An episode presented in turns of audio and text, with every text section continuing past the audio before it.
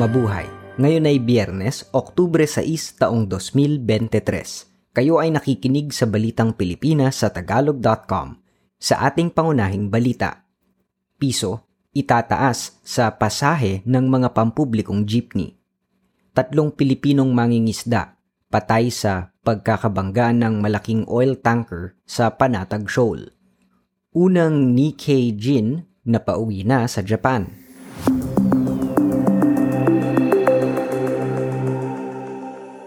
Magtataas ng piso sa pamasahe ang mga public utility jeepneys simula sa darating na linggo, Oktubre 8. Ang mga tradisyonal na public utility jeepney ay maniningil na ng labing tatlong pisong minimum na pamasahe. Ang mga modernong jeepney naman ay magiging labing limang piso na ang pamasahe mula sa dating labing apat na piso. Ito ay makaraang payagan ng Land Transportation Franchising and Regulatory Board o LTFRB ang pansamantalang pagtataas ng pamasahe bilang tulong sa mga driver at operator ng mga pampasaherong jeep na nahihirapan sa tuloy-tuloy na pagtataas ng presyo ng produktong petrolyo. Pag-uusapan pa ng LTFRB kung pagbibigyan ang kahilingan ng mga transport groups na itaas sa 5 piso ang minimum na pamasahe at piso para sa susunod na kilometro.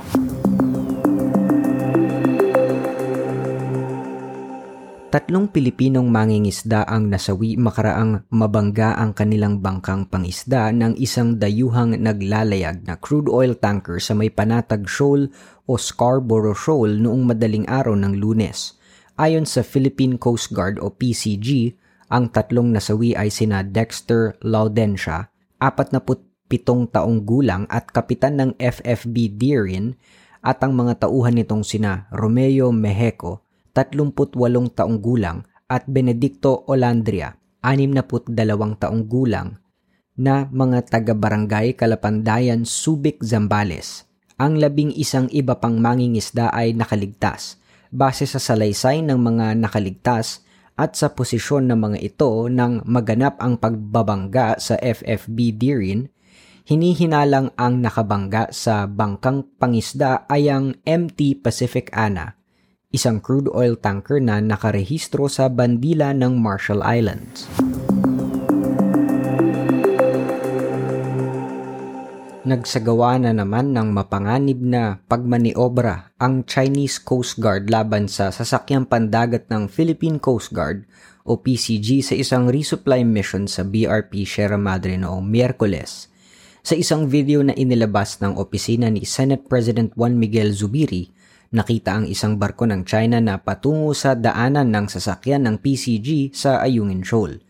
Ang Ayungin Shoal ay nasa 105 nautical mile sa kanluran ng Palawan at nasa loob ng 200 nautical mile exclusive economic zone ng bansa. Sinabi ng maritime security expert na si Ray Powell na dalawang Chinese militia ships ang Kyong Sansha U00008 at 00231 ang pumina ilang metro sa BRP Sindangan at BRP Cabra na kapwa Parola class vessels ng PCG.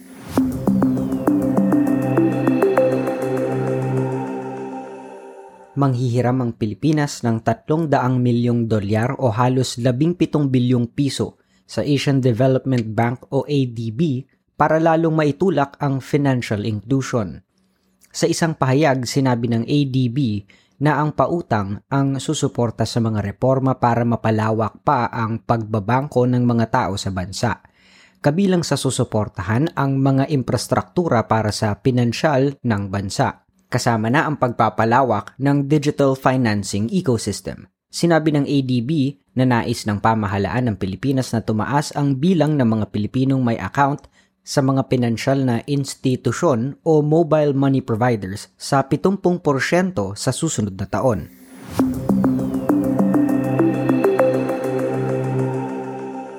Tumaas ang inflation rate sa 6.1% noong Setyembre dahil sa biglang pagtaas ng presyo ng mga pagkain, partikular ang bigas, at ang tuloy-tuloy na pagtaas ng pamasahe dahil naman sa tumataas na presyo ng produktong petrolyo ang inflation ay mas mabilis na tumaas kumpara noong Agosto na nasa 5.3%.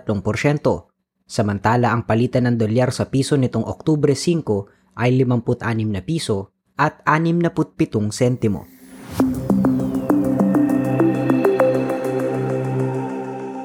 Iniimbestigahan na ng pamahalaan ng Pilipinas ang di umano ay panloloko at ilegal na pagre-recruit sa mga Pilipino sa Italia. Ang mga biktima ay hindi nakakuha ng visa mula sa Italian Embassy sa Manila makaraang ang ipakita nilang mga dokumento mula sa kanilang recruiters ay peke pala.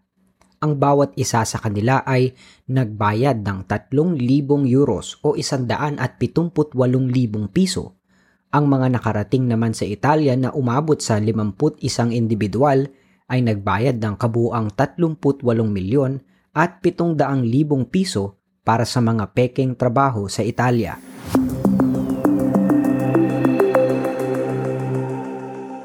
Sa trending na balita online, ang hashtag na Free Pura Luca Vega ay nag-trending sa social media platform na X Makaraang kumalat ang balita online na naaresto na ang drag queen. Si Pura Luca, na ang tunay na pangalan ay Amadeus Fernando Pagente, ay dinala sa Manila Police District Station 3 makalipas na arestuhin sa kanyang bahay sa Santa Cruz, Manila. Ang pag-aresto ay bunga ng reklamo ng isang Christian group na binastos ni Pura. Ang kantang ama namin habang nagsasayaw at nakabihis na parang si Heso Kristo. Ito di umano ay isang paglabag sa probisyon ng Revised Penal Code at ng Cybercrime Prevention Act of 2012. Sa balita sa palakasan, sa nakaraang tatlong araw ay nilalagnat si Meggy Ochoa subalit hindi ito naging hadlang para makuha niya ang ikalawang ginto ng Pilipinas sa ikalabing siyam na Asian Games sa Hangzhou natalo ni Ochoa ang manlalaro ng United Arab Emirates sa Women's Jiu-Jitsu. Sa ngayon ang Pilipinas ay mayroon ng dalawang ginto, dalawang pilak at sampung tansong medalya.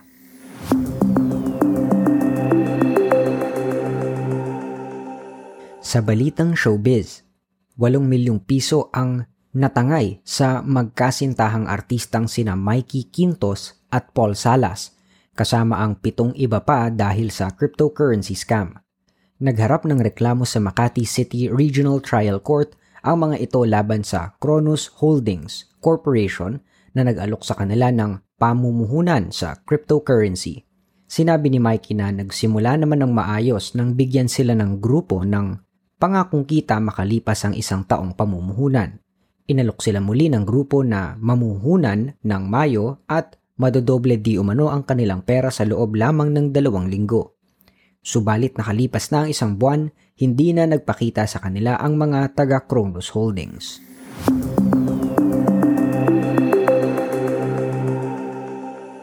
Sa balitang kakaiba, makalipas ang 78 taon, nakauwi rin sa Japan ang isang Filipina-Japanese na iniwan ng kanyang amang Hapones sa Pilipinas noong World War II. Si Margarita Hiroko Koyama na ngayon ay 82 taong gulang na ay namuhay sa Digos, Davao del Sur. Siya ang kauna-unahang war-displaced descendant ng isang Japanese migrant sa Pilipinas na tinatawag na Nikkei Jin na nakauwi sa Japan. Ang ama ni Margarita na si Tomaho Koyama ay dumating sa Pilipinas bago pa sumiklab ang ikalawang digmaang pandaigdig at pinakasalan ang isang Pilipina.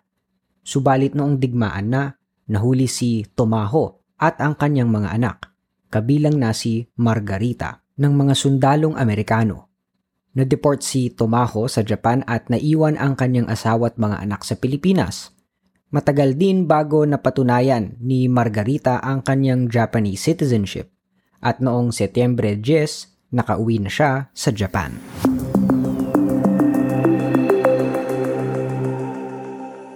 At yan ang kabuuan ng ating mga balita ngayong Oktubre 6, 2023 para sa tagalog.com. Basta sa balita, lagi kaming handa.